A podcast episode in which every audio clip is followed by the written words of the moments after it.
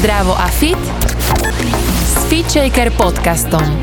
Tento podcast ti prináša virtuálne fitko FitShaker.sk, kde nájdeš stovky videí s profesionálnymi lektormi a fit inšpiráciu v podobe množstva skvelých receptov, článkov a kníh. Vítajte v ďalšej epizóde, ja som Andrea Peniaková a dnes tu máme špeciálneho hostia pre mňa, je ním Samuel Kováčik, a možno ho poznáte aj pod názvom Vedátor. A Samuel je teoretický fyzik, aktuálne známy aj svojim vedátorským podcastom, kde rôzne zaujímavé javy a úkazy približuje jednoduchšou a pochopiteľnejšou formou aj ľuďom, ktorí sa do týchto vecí možno až tak nevyznajú. Tak ahoj Samuel, na diálku máme tento podcast, tak na diálku ťa zdravím. Daj nám len tak vedieť, že ako sa máš a potom, že ako si sa vôbec dostal k nápadu robiť takýto vedatorský podcast. Mám sa celkom dobre, akurát nám začal semester, takže nová vlna práce prichádza.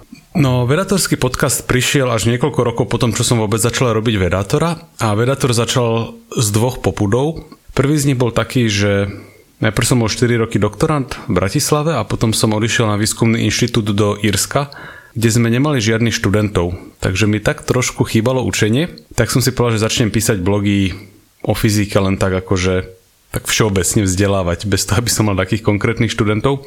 Zároveň sa mi ale dialo, že sem tam sa ma kamoši pýtali na rôzne zaujímavosti z fyziky, čierne diery, nulová teplota, atomové bomby a podobne. Lebo často sa takéto veci objavujú vo filmoch, v knihách a podobne, ale nemali sa koho opýtať na tie konkrétne detaily a že či je to úplne sci-fi výmysel a kde je tá hranica vedy a fantázie tak vtedy som si tak uvedomil, že vlastne je strašne veľa ľudí, ktorých veda zaujíma, len im chyba niekto, kto by to vedel vysvetliť zrozumiteľným spôsobom.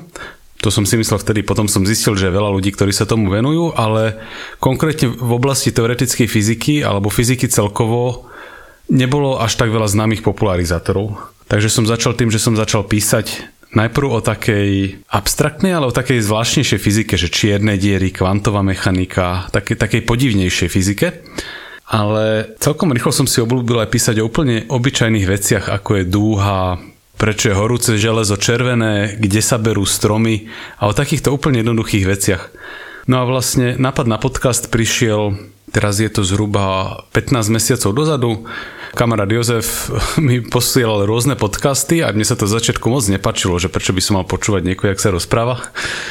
Ale potom mi poslal jeden podcast, ktorý sa volá Stuff You Should Know, ktorý má takú premisu, že každú epizódu si vyberú pomerne náhodnú tému, ktoré by nikto nikdy nevenoval pozornosť a oni sa z toho pokúsia urobiť niečo zaujímavé. Tak mne tak napadlo, alebo teda prvotne to napadlo jemu a ja som potom na jeho naliehanie na to pristúpil, že poďme toto urobiť o vede. Že budeme si vyberať témy, o ktorých často možno ľudia ani nepočuli a pokúsime sa ich presvedčiť, že sú zaujímavé. Ja si myslím, že to robíte úplne super. Ja z času na čas počúvam tiež vaše podcasty a úplne najradšej mám asi ako ľudia, také lajci mne podobní tie vesmírne témy a ten mimozemský život a, a veľmi sa mi páči, že jak obšírne o tom viete rozprávať a vzbudiť takú aj predstavivosť, akože ja úplne cítim, že sa mi rozširuje moja perspektíva a to mám na tvojom podcaste veľmi rada. Čo si myslíš, existuje život mimo našej Zeme alebo nie? Presvedčili sme ťa? Vieš čo, ja som na základe tých pár epizód dostala taký pocit, že ty brďo, jasné, že existuje. Že to nie je možné, že by nebol. Dobrú reklamu sme mu urobili.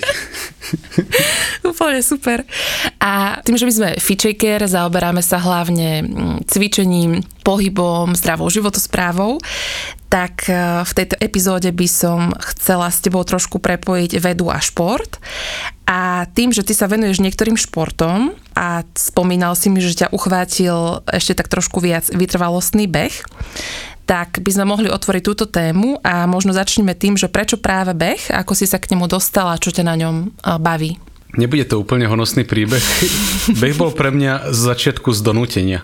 Ja som asi ako veľa chalanov na strednej hrával futbal. Keď skončila stredná, tak som začal hrávať hokej, aj na lade, aj inlineovi. Aj až tak, že som sa tomu začal venovať trošku serióznejšie. Nie, že taký úplne profesionálny hokejista, že by zo mňa bol, ale hrali sme takú nižšiu ligu trénovali sme niekoľkokrát do týždňa a vtedy som si povedal, že by sa celkom patrilo kvôli kondičke začať behávať. To bolo také veľmi tragické začiatky, kedy si dá človek 2 kilometre a idú mu nohy odpadnúť a lapa po dychu.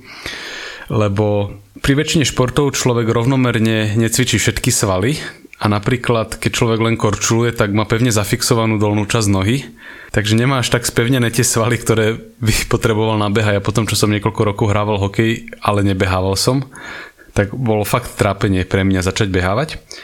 Ale pomerne rýchlo som si začal všímať rozdiely, že koľko vydržím na ihrisku, kým začne byť seriózne vyčerpaný. Že naozaj som videl, že mi to niečo dáva, takže som to postupne začal naťahovať. Rovno poviem, že ty si to tak honosne opísala, že sa mi páči vytrvalostný behal. To nie, že by som bol taký ultramaratonec. Ale u mňa to bolo také, že naozaj, že postupne som sa do toho nutil len, aby som nabral kondičku na hokej. Potom som si ale pri hokeji zranil koleno. Až tak, že to bola pre mňa stopka ale zistil som, že ten beh je na koleno celkom fajn, aj keď teda bežne sa hovorí, že beh je na kolena zlý, ale u mňa to bol taký väz, ktorý vôbec nie je namáhaný pri behu. Takže postupne tie hodiny, čo som trávil v korčuliach, som začal postupne tráviť v bežeckých teniskách. S tým, že u mňa ten vzťah bol stále taký, že nebehal som celý rok. Behal som napríklad 8 mesiacov, vždy som si vybral taký zaujímavý beh, Košický maratón, alebo Tatry Dunaj, Štefaník trail, alebo niečo také, na čo som dlho trénoval potom som to zabehol a potom som mal, už mi išiel krkom beh, tak som proste prestal behať na 3-4 mesiace. Čo nie je úplne zle kvôli regenerácii, ale zase človek tou kondičkou padne padne dole. Vždy som to ale kombinoval potom s niečím iným, že keď som prestal behávať, tak som napríklad viac začal loziť alebo sme hrávali florbal. A vlastne až teraz, jak je tá korona situácia a nedajú sa robiť kolektívne športy, nedá sa chodiť poldrovať, čiže loziť, také tie malé steny, čo sme s kamošmi radi chodievali.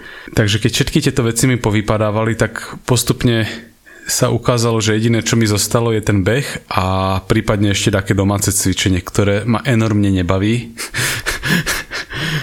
a teda primárne sa snažím čo najviac behávať v prírode, lebo aj tým, že vie, že všetci sme teraz zavretí doma, alebo teda väčšina z nás, Posledné, čo chcem, je, že ešte aj cvičiť doma. Čiže keď už sa mám ísť vyvetrať, tak je to čo najďalej od domu. Samuel, tým nám nerobíš bohvie ako reklamu, lebo my sme online cvičenie. Mm-hmm. Ja úplne rozumiem, ale... Podľa mňa je dobré aj aj. O, hovorím, že aj tak cvičím, lebo je to potrebné. Nedá sa chodiť do posiliek, nedá sa cvičiť vonku teraz, takže tiež mi nič iné nezostáva. Ale pre mňa je tá úloha cvičenia trošku iná a to je, že dostať sa čo najďalej od svojho počítača, čo v tomto zmysle znamená utiecť niekam do lesa. Ale v podstate dlhodobo aj popri hokeji som mal, že vtedy som cvičil v podstate výlučne doma. Keď človek robí hokej, tak potrebuje veľa rôznych svalových partí cvičiť a toto sa všetko dalo robiť doma, čiže zase nie som taký, že by som bol proti cvičeniu doma, ale posledný rok sa mi to žiada niekam utiec do lesa v úvodzovkách. Uh-huh. No a prečo je ten beh tak často volený aj v tej vedeckej komunite? Má to niečo, niečo spoločné s tým, že je to komplexný a dobrý šport? Skús nám o tom povedať viacej tak vedátorsky. Nie je to takéto jednoduché, že by si veci povedali, pozreli si zoznam všetkých športov a zanalizovali pre a proti. Podľa mňa je to so všetkými týmito vecami také, že čo sa človeku žiada, že mu chýba. A v tomto podľa mňa pre mnohých ľudí beh plní takú, až takú, že meditačnú úlohu. Napríklad, že ja keď behávam, ja si tako veľmi nesledujem tempo, je mi v podstate jedno, ako rýchlo budem bežať, ak náhodou sa nesnažím natrénovať na taký pretek, kde som si stanovil cieľ, čo sa teda deje veľmi zriedka. Takže mne je v podstate úplne jedno, ako rýchlo utekám, ale skôr je dôležité, že kde a aby sa mi podarilo behať čo najdlhšie, aby som vydržal aspoň pár hodín. A toto je niečo, čo má podľa mňa veľa vedcov, že tí, čo radi behávajú, tak z veľkej časti radi behávajú kvôli takému až meditačnému charakteru behu, ktorý možno mnohé napríklad tímové športy neponúkajú. Že pri tímových športoch je to stále taká forma aj sociálnej interakcie, kde sa nedá úplne vypnúť hlava. A toto je niečo, čo podľa mňa veľa ľudí vnímalo intuitívne a ja som si potom k tomu pozeral výskumy a zistil som, že naozaj je výskumami potvrdené, že beh má takéto meditačné benefity a že má veľký vplyv na to, ako funguje naša mysel. A tie vzťahy sú v niektorých miestach preskúmané dobre, v niektorých pomenej. Napríklad sa zistilo, že je chemikália, ktorá je asociovaná s depresiou, ktorá vzniká pri, pri nadmernom strese. A táto chemikália je rozkladaná inou chemikáliou, ktorá vzniká pri svalovej činnosti. Takže naozaj, že telo je tak komplexný stroj alebo organizmus alebo mechanizmus, ako to kto vníma, že tam vznikajú takéto pomerne nepriamočiare prepojenia a naozaj, že pri tomto behu sa teda ukazuje, že vie mať blahodárny vplyv nielen na našu kondičku, ale aj na našu mysel. Takže ja osobne si myslím, že veľa ľudí, čo poznám, že športuje z vedeckej komunity, tak je to práve kvôli tomu, že celý deň na niečím usilovne rozmýšľajú hlavou a toto je skvelý nápad, ako tu, alebo skvelá možnosť, ako tú hlavu v podstate v odzovkách vypnúť. Áno, súhlas. Si to tak vedeckejšie objasnil, ale od veľa ľudí počúvam, že presne, že beh im pomáha aj pri depresii, alebo pred vyhorením, alebo pred zlou náladou, čiže, čiže áno, to súvisí. A... a dokonca on aj zlepšuje kognitívne schopnosti, teda že sa nám lepšie rozmýšľa a v mnohom sa odporúča, že keď má človek pracovné stretnutie, tak ňom je asi blbé behať, ale aspoň kráčať napríklad a že vraj prichádza na kreatívnejšie riešenia vtedy človek. A čítal som taký odborný článok zase o tom, že sa vlastne rozmýšľalo, že ono je to asi o tom, že naše mozgy evolučne vznikali v takých dobách, kedy sme sa museli rýchlo pohybovať po ja neviem, takých prériách alebo lesoch a podobne.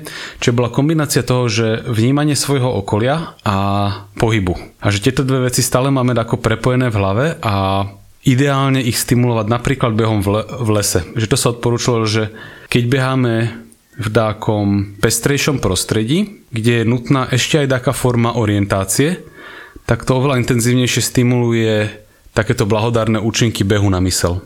Takže nie všetko sa dá dosiahnuť na páse, aj keď zase samozrejme, keď niekto má pás k dispozícii a býva napríklad v strede mesta alebo mu nevyhovuje zle počasie, tak je to zase adekvátna náhrada, len teda, že keď niekto ide do lesa, tak môže sa tešiť z toho, že má tam ešte tú vrstvičku naviac. Však niektorí sme sa na výške učili aj tak, že sme pri tom chodili po izbe hore-dole. Ja si pamätám, že, že mi to tiež pomáhalo lepšie rozmýšľať, alebo minimálne som si dávala po dvoch hodinách stopku a išla som sa prejsť, alebo som si len doma zacvičila a v podstate mi to fungovalo niekedy lepšie ako káva že mi to ten mozog tak reštartlo. Toto sa presne riešilo, že a dokonca že to má aj dlhodobé účinky. Robila sa štúdia, kde nechávali ľudí 10 minút intervalovo behať a zistili, že už toto im dokáže nabudiť kognitívne funkcie s tým, že tieto účinky sa vedeli kumulovať dlhodobo. Čiže naozaj to je v mnohom veľmi prospešné a mimochodom aj grécka filozofia mala takú známu školu, peripatetici, ktorí boli známi tým, že kráčali pri tom, ako mali také tie vážne filozofické rozpravy. Čiže taký ten nápad chodiť popri rozmýšľaní je nechcem povedať, že starý ako ľudstvo samé, no tak ľudstvo je staršie ako Gréci, ale siaha úplne do počiatkov našej kultúry. Myslíš, že na uh, výkon mozgu a jeho rozvoj má vplyv všeobecne pohyb, nielen napríklad takéto kráčanie alebo beh? No, toto je strašne ťažké na zovšeobecnenie, lebo keď zoberieš ako pohyb aj rôzne športy, napríklad kontaktné, tak sa do hry začnú dostávať iné problémy. Napríklad, že pri mnohých kontaktných športov, kde dochádza k nárazom, dochádza k vážnym poškodeniam mozgu. Takže vedia byť, samotný pohyb môže byť prospešný, ale zase tie nárazy vedia byť veľmi škodlivé. Tomuto sa hovorilo akože bitkárska demencia že opakované narazy do hlavy spôsobujú poruchy mozgu, ktoré naozaj spôsobujú prejavy ako demencia aj u mladých ľudí.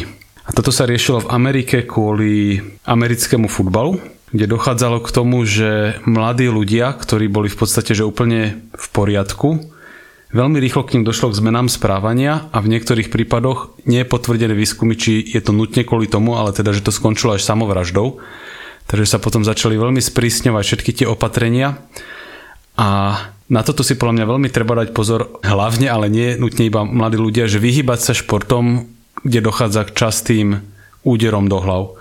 A dokonca toto môže platiť aj pri futbale, pri častom hlavičkovaní. Mám pocit, že v niektorých krajinách je, že v mladších ligách alebo niečo také, neviem, že či zakázané alebo obmedzené, Čiže všetky tieto benefity sú nám na nič, keď si do hlavy pravidelne niečím udierame. Čo by akože malo znieť pomerne očividne, ale evidentne nie je. No a potom nie je to preskúmané úplne všeobecne, lebo to, čo robia veci radi, je, že si jasne zadefinujú, čo idú skúmať. Oni nepovedia, že šport je blahodárny pre telo, lebo môže byť veľa športov, ktoré sú škodlivé rôznymi aspektami. Väčšinou sa teda vyberie, vieš, niekoľko športov, ktoré sa skúmajú a tým sa potom dá povedať, že sú prospešné alebo menej prospešné, ale v podstate sa tak odporúča, že trikrát týždenne mať takú aerobnú aktivitu, čo kľudne môže byť plávanie, môže to byť bicyklovanie, môže to byť beh, ale pravdepodobne aj taká rýchlo chôdza alebo niečo podobné. Dva krát také silové cvičenie. Čo silové neznamená nutne, že e, ideme deadliftovať do posilovne, ale niečo, po čom cítime svaly. Čiže pokojne aj taká intenzívnejšia yoga. Tým si mi vlastne odpovedal na moju ďalšiu otázku, lebo sa ťa chcela spýtať, e, lebo raz som tu mala v podcaste trénerov a pýtala som sa ich, že čo je podľa nich, keby ľudia mali robiť len dva druhy pohybu alebo športu a do týždňa, tak čo by to malo byť, že čo nás tak najkomplexnejšie rozvíja fyzicky aj e, mentálne. Tak to sa vlastne chcela spýtať aj teba a ty si vlastne teraz odpovedal, že teda nejaká aerobná činnosť a nejaký silový pohyb, hej? a to si nakombinovať v tejto miere, že 3, 3 plus 2 alebo 3 plus 3. Nie, že odporúčam ja, ale to som si pozeral, aké sú vedecké štúdie k tomuto porobené, takže ľudia, ktorí tomu rozumejú lepšie, tomu to odporúčajú takto. Ale mimochodom, že toto je presne niečo, čo aj mne vyhovuje. Že zhruba 3 krát týždenne behávam, viac behávať mi až tak nevyhovuje, lebo už cítim potom únavené nohy a zase nebavilo by ma asi 6 krát týždenne len silovo cvičiť. Taká kombinácia. Uh-huh. Samuel, neviem, či na toto si odborník, ale určite tvoj názor bude pre nás ako vždy veľmi benefitujúci a to je, že Aké druhy pohybu sú nám evolučne najprirodzenejšie? Lebo v dnešnej dobe robíme už strašne veľa pohybov, ktoré robíme možno iba posledných, neviem, 30 rokov alebo 50, že sú také viacej rutinné, automatizované, proste viacej sedíme, viacej sa hýbeme v rámci domácnosti, ale historicky je pre naše telo a pre náš výkon a rozvoj prospešnejší asi iný druh pohybu, presne ako sme sa bavili o tom behu a chôdzi.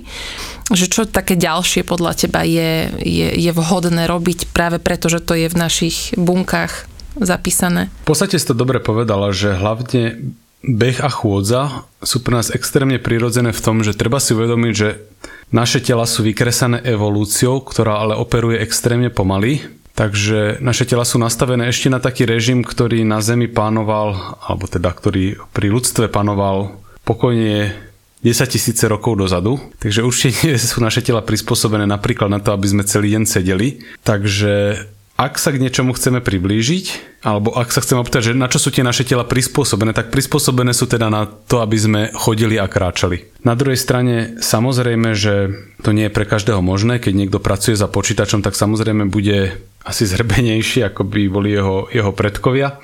Ale treba minimálne na to myslieť a robiť si také kompenzačné cviky. Vieš napríklad, že niečo na chrbát, čo bráni tomu, aby sa nám gulatil. Vieš, ak máme takúto tendenciu sa hrbiť za počítačom, čo na nešťastie robím aj ja No ale ďalej neexistuje podľa mňa úplne že všeobecný návod, lebo ja neviem, povie sa, že sú dobré silové cvičenia, ale aj pri tých silových cvičeniach, keď sa opýtaš trénerov, tak oni ti povedia, že takýto cvik je dobrý, ale takýto je zlý, lebo je neprirodzený a niekde si namáhaš niečo, čo ani nevieš. Takže podľa mňa sa toto nedá, nemali by sme očakávať také úplne všeobecné odporúčania. Dokonca je to ešte o to zložitejšie. Tak ak si počúval náš podcast, tak si možno počúval tú epizódu, kde sme mali o analýze DNA, o tom, ako sa dajú robiť teraz DNA testy, kde sa hovorilo o tom, že na základe DNA testov sa vie zistiť, že či má človek predispozície na silové alebo vytrvalostné športy. Áno. Tam je pomerne silná genetická predispozícia a nám s Josefom to presne tak vyšlo, že on je skôr vytrvalostný typ, ktorý sa snaží precvičiť na silové a ja som zase skôr silový typ, ktorý sa snaží precvičiť na vytrvalostné, s tým, že z tohto smeru je to vraj jednoduchšie. Že siloví sa dokážu na vytrvalostné cviky precvičiť ľahšie ako naopak. Čiže ono to je ešte o to zložitejšie, že nielenže sa nedá vytipovať ideálny šport pre každého, naozaj, že každý človek je v tomto extrémne individuálny a mal by to teda prispôsobiť svojim podmienkam a potrebám. Tým nechcem povedať teraz, že si všetci majú zrobiť DNA testy, môžu, akože nezávisle od toho to odporúčam, ale je to asi dôležité v tom ohľade, že mali by sme si nájsť šport, u ktorom cítime, že nám robí dobre. Keď si vyberiem niečo, taký šport, po ktorom cítim bolesť po každom tréningu, tak to asi nie je úplne v poriadku. Takže buď zle trénujem, alebo som si vybral veľmi zlý šport pre seba. Takže treba počúvať svoje telo, čo akože znova znie ako také úplne že triviálne pravidlo, ale veľmi veľa ľudí, čo poznám, nedodržiava a robia niečo, pričom sa vyslovene dlhodobo trápia, či už kvôli takým tréningovým chybám alebo alebo kvôli čomu. Takže to, to je asi dôležitá rada, ktorú si treba neustále pripomínať, že počúvať odozvu vlastného tela, aj niekedy napríklad, že to preháňame s tréningami, čo sa môže veľmi ľahko stať. Človek je niekde na strave, chce zabehnúť veľa kilometrov za mesiac a posledných 5 behov v mesiaci už beží vyslovene s bolavými nohami. Takže niekedy je to také trošku trápenie sa. Ty si mi tak naznačil v našom rozhovore predtým, že vnímaš e, určité súvislosti medzi vedou a športom. Asi je preto, že sa venuješ obom. Tak povedz nám k tomu ešte viac. Mňa toto vždy tak trošku zaujímalo, lebo šport je pre nás takou peknou príležitosťou, ako zdôrazňovať rôzne fyzikálne javy. Napríklad je taký známy jav, ktorý sa volá tak ako ho pomenujem, nebude veľmi známy, že zákon zachovania momentu hybnosti.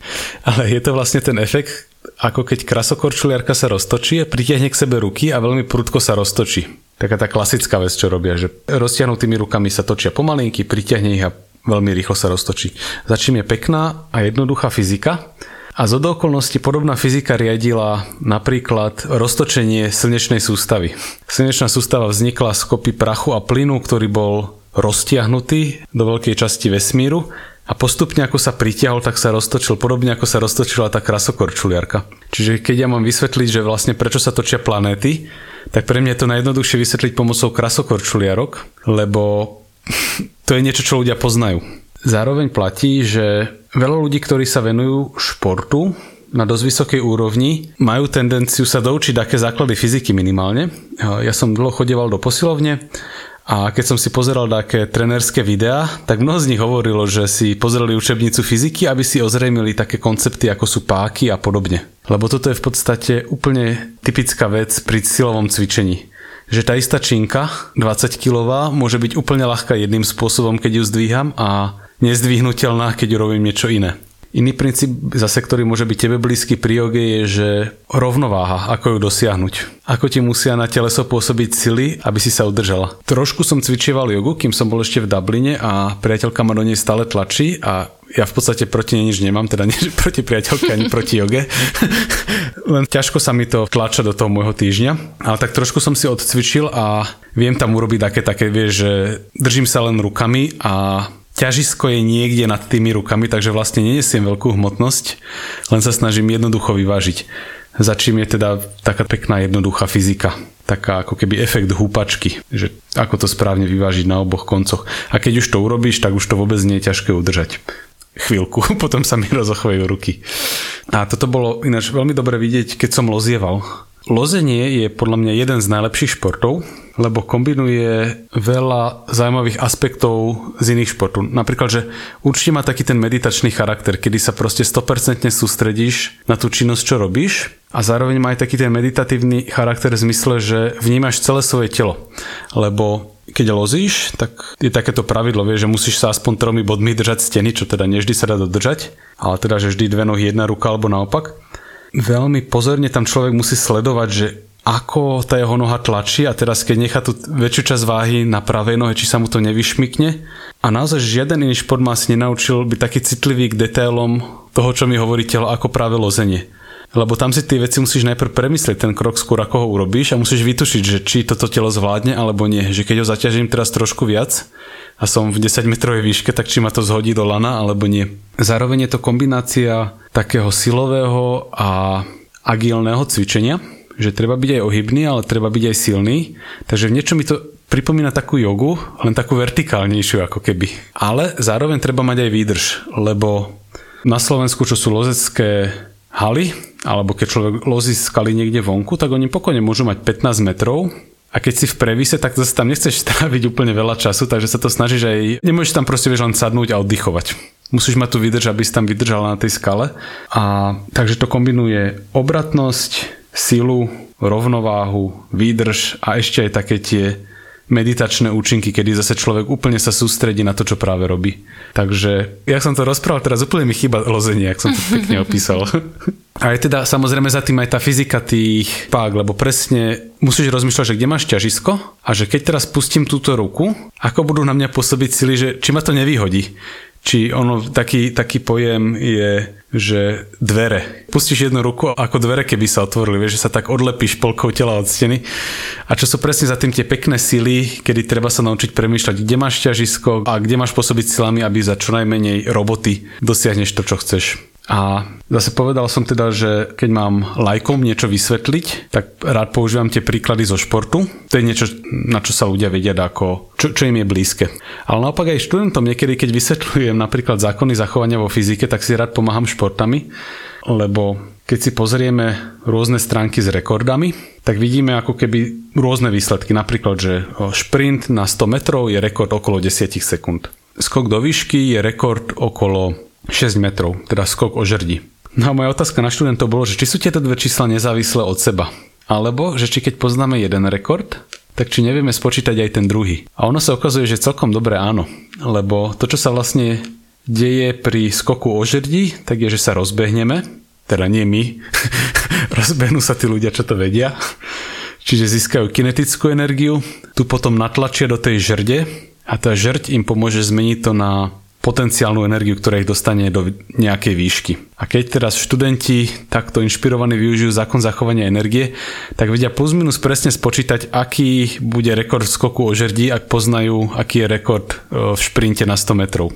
Nesedí to, že presne, ale sedí to, že plus minus na meter. A takto prekvapivo sa tie športy dajú pospať, že my máme pocit, že to sú nezávislé veci, ale vlastne v skutočnosti máme tam limity dané limitmi, limitami ľudského tela a jeho biológiou a mnohé tie športy sú vlastne len o tom, že ako tieto limity využiť rôznym spôsobom. Či napríklad aj skok do diálky sa podobne takýmto spôsobom dá celkom presne spočítať. Odhadnúť, že aký je v tom asi rekord. Ešte mi teraz napadol taký ďalší príklad zase s behaním, ale to už nesúvisí s fyzikou, ale s biológiou, ale že aj tam v podstate vedia odhadnúť, že aké sú limity ľudského tela pri behu, kde nás zase limituje schopnosť uh, strebávať kyslík a vlastne získavať energiu v svaloch, kde keď spočítali, že aký je ten limit, tak je to blízko toho maratónskeho rekordu, teda okolo 2 hodiny na maratón. Takže v mnohých týchto veciach skutočnosti, že celkom dobre rozumieme tej vede za tým, aj keď sú niektoré príklady, kde sa minimálne donedávna tomu až tak dobre nerozumelo. Jedným z takých príkladov je, ak sa to volá uh, curling, takéto šúchanie po lade a že konkrétne fyzika toho, ako sa šúcha tá vec po lade a ako sa zatáča, je pomerne zložitá. Je to zložitejší proces ako že len jednoduché šmíkanie sa po lade. Dobre, takže e, možno by sme zvládli aj my lajci nejakú ľahkú hodinu fyziky s tebou, hej? A myslím si, že určite áno. Celkom máme dosť času už. Ja by som Samuel dala na teba poslednú otázku, ktorá sa síce netýka športu, ale myslím si, že si veľmi vhodný typ na to, aby si nám poradil. A to, že v dnešnej dobe máme ku každej téme, hociaké, ako si vyberieme, neskutočné množstvo informácií.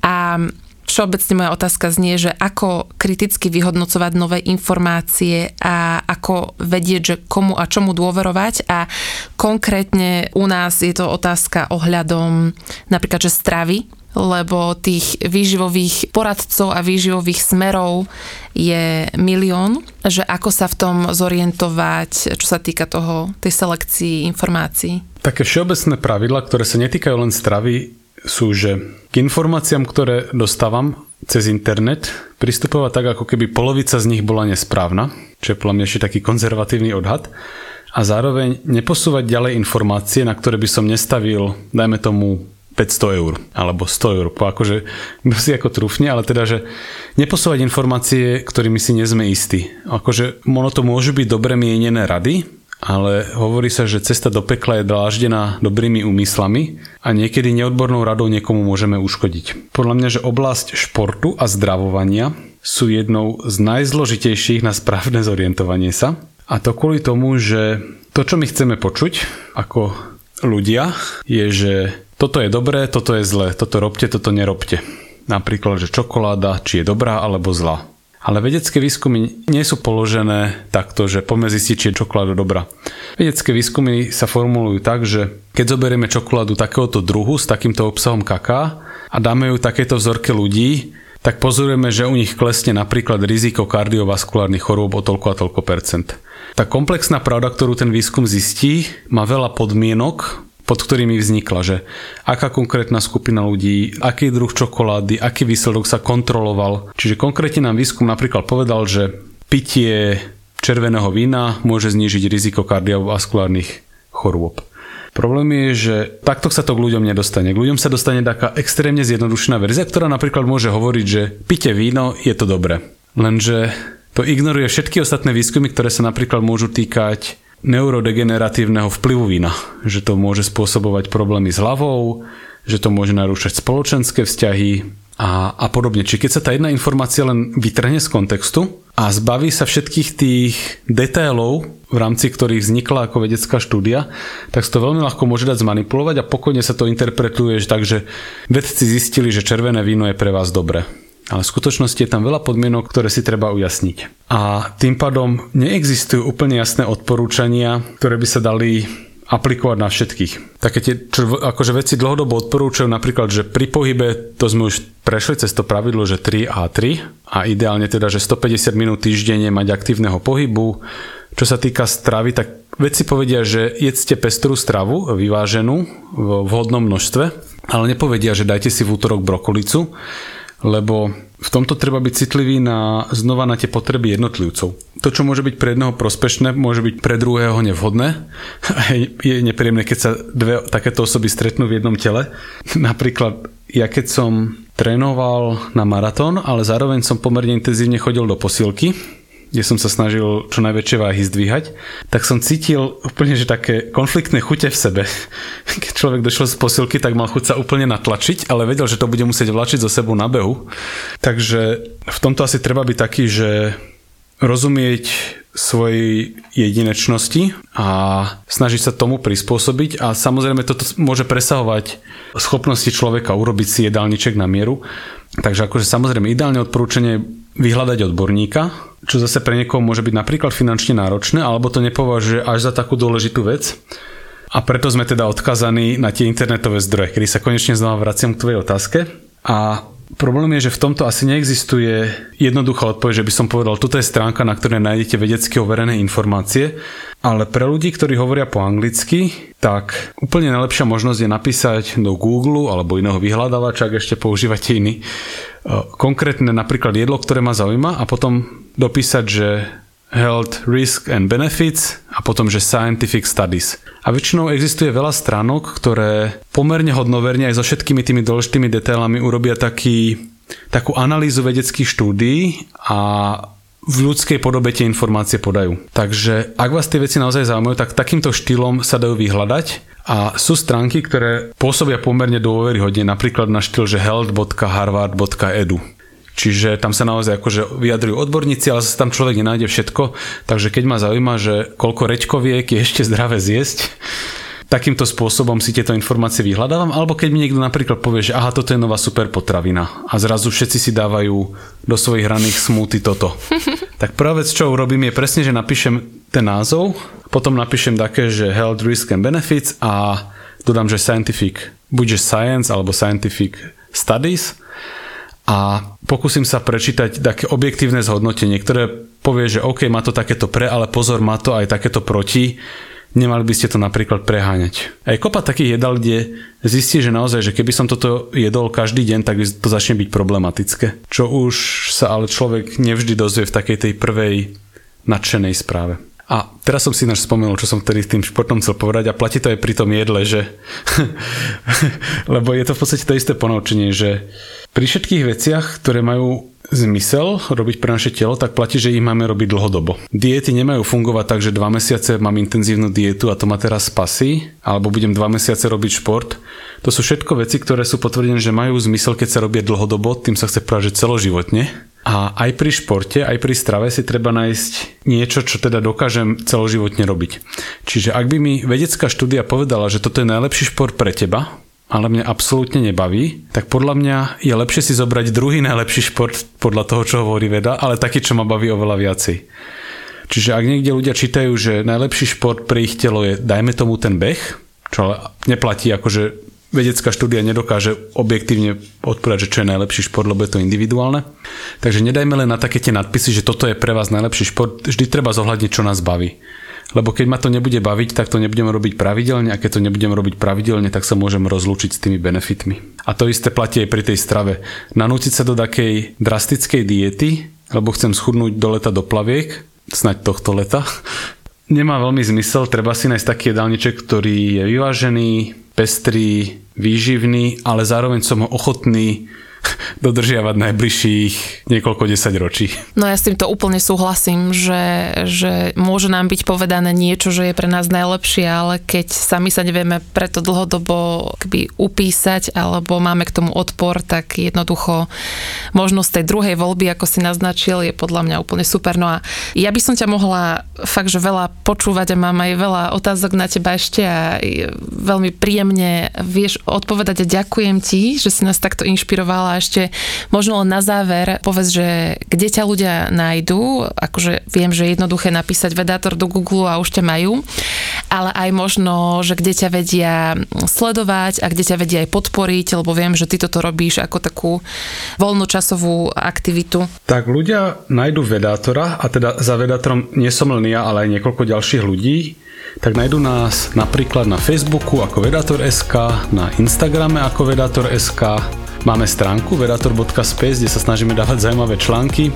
No a podcast nájdú na všetkých rozumných platformách. Pravdepodobne tam, kde počúvajú toto, tak nájdú aj vedatorský podcast. A ak by niekto chcel vedatora podporiť, tak napríklad na stránke patreon.com. Super. Tak ďakujem ešte raz, prajem všetko dobré a verím, že niekedy sa vidíme aj osobne. Ďakujem za pozvanie, teším sa. Ahoj. Počúvali ste Fit Shaker podcast. Ja som Andrea Peňaková a verím, že sa počujeme aj na budúce.